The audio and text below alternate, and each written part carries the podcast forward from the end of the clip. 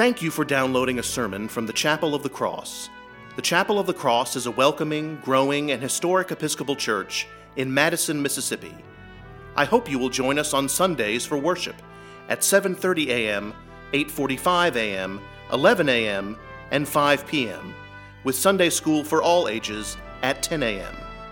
I also invite you to connect with the chapel online at chapelofthecrossms.org. Again, thank you for downloading this sermon. We pray it will enrich your walk with Christ. God bless you, and we look forward to welcoming you and your family to the Chapel of the Cross.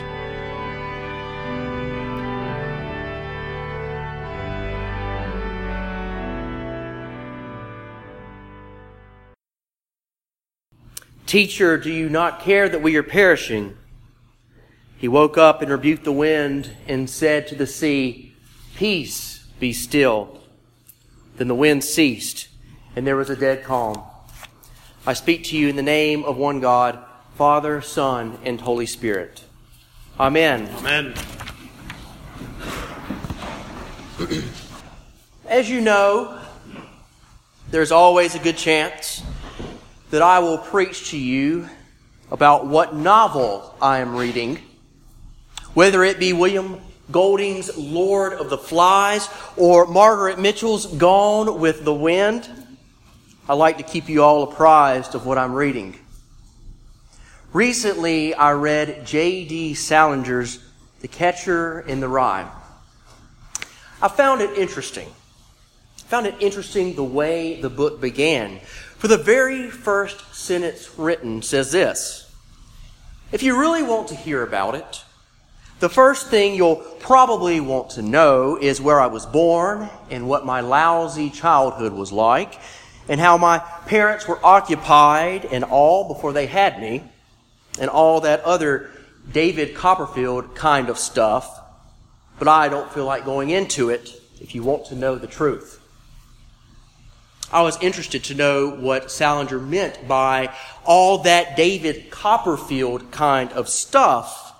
So after I read Catcher in the Rye, I picked up Charles Dickens' David Copperfield, which is not quite as long as Gone with the Wind, but is lengthy itself nonetheless.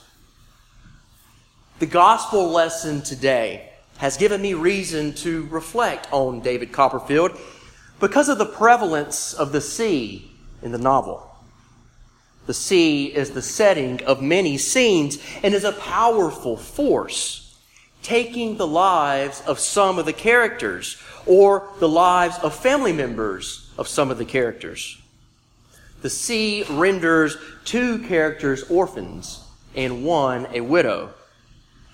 The sea in David Copperfield is mysterious, unforgiving, ruthless, powerful, and is closely associated with death. In fact, to speak of the sea is to speak of death, and an untimely death at that. The sea is mystical. It is something that draws in, only to never let out. Though it is dangerous, for the characters in Dickens' novel, The Sea, it is an addiction.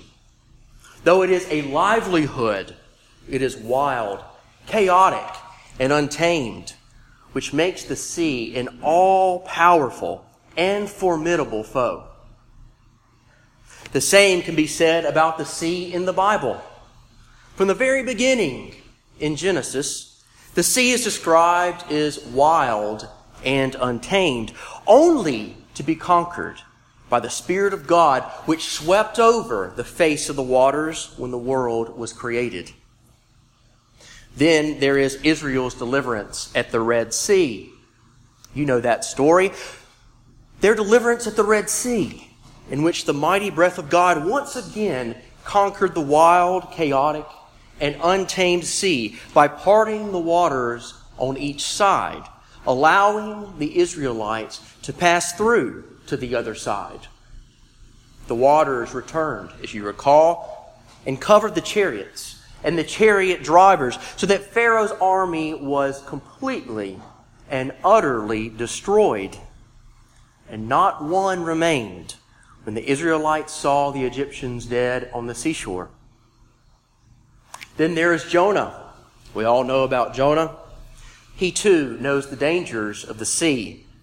He tried to board a boat to flee from the Lord's presence. Not a good idea. After boarding that boat, the Lord sent a storm upon the sea. And when his buddies on the boat with him found out that they were perishing because of Jonah, well, they tossed him on over the side of the boat.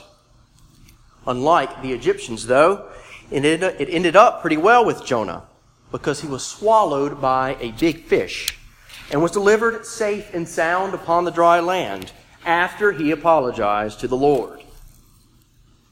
So the sea, it is a force to be reckoned with.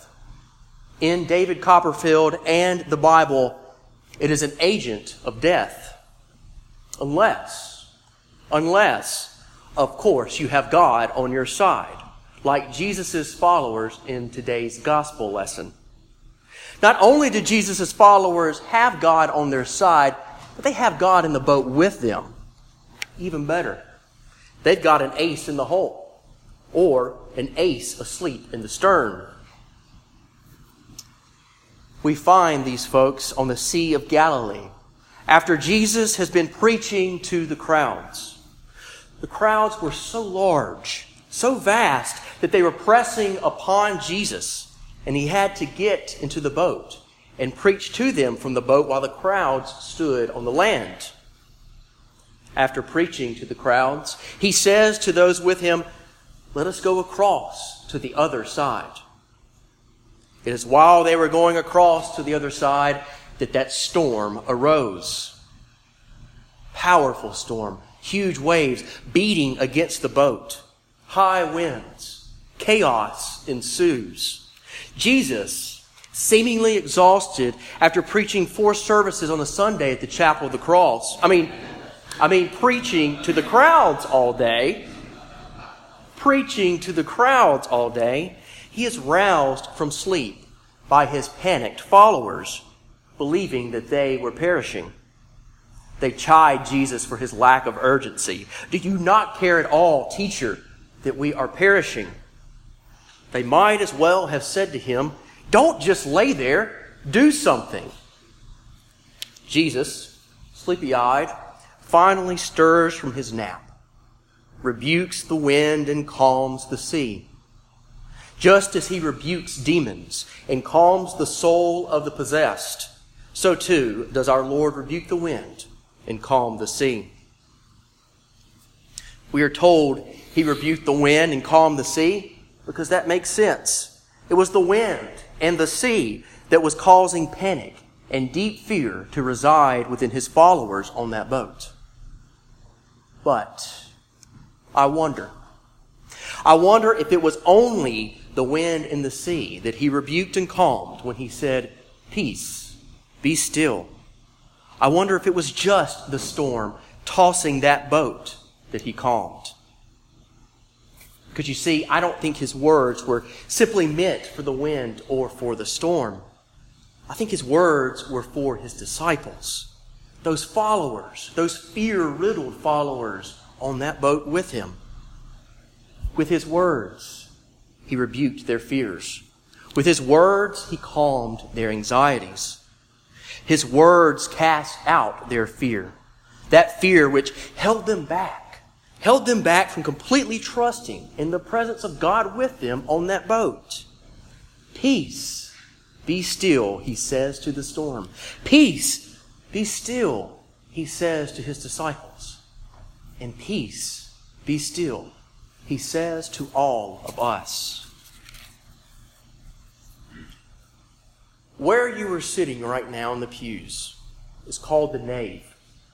It comes from the Latin word navis, which means ship, because a ship was an early Christian symbol for the church.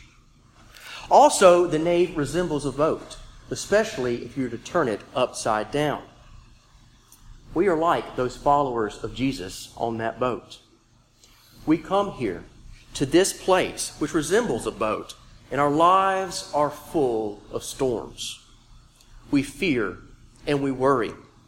We come with our anxieties, our cares, and our burdens, and those worldly things that hold us back, that hold us back from recognizing the presence of God with us in the boat. We come to this place that resembles a boat with many storms in our life, seeking respite, seeking rest, seeking peace, seeking God. Perhaps we are afraid that God is asleep amidst our storms, or worse yet, that God is not even in the boat with us. But as the psalmist says, God does not slumber, nor does he sleep. He is closer to you than the next breath you are about to take. Because God knows well our storms. God knows our worries, our fears, our cares, and our burdens, because God became us and lived them. The sea of life is a formidable foe. The storms of life are never easy. God never promises to us that they would be easy. But He does tell us to come to Him, all who are heavily burdened, and He will give peace and rest. So let's do that today. Let's have an altar call here at the Episcopal Church. We do it every Sunday. I invite you. I invite you to make your way to the altar during communion. And when you do, bring your storms with you. Lay everything that is going on with you at the foot of the altar, commending it to God. Then, after doing so, I bid you to reach out. Reach out palm upon palm and receive the one who is capable of calming those storms. Reach out and receive the one who is in the boat with you. Reach out and receive the one that rebukes the wind and calms the sea. Reach out and receive the one that says to you, Peace, be still. Amen.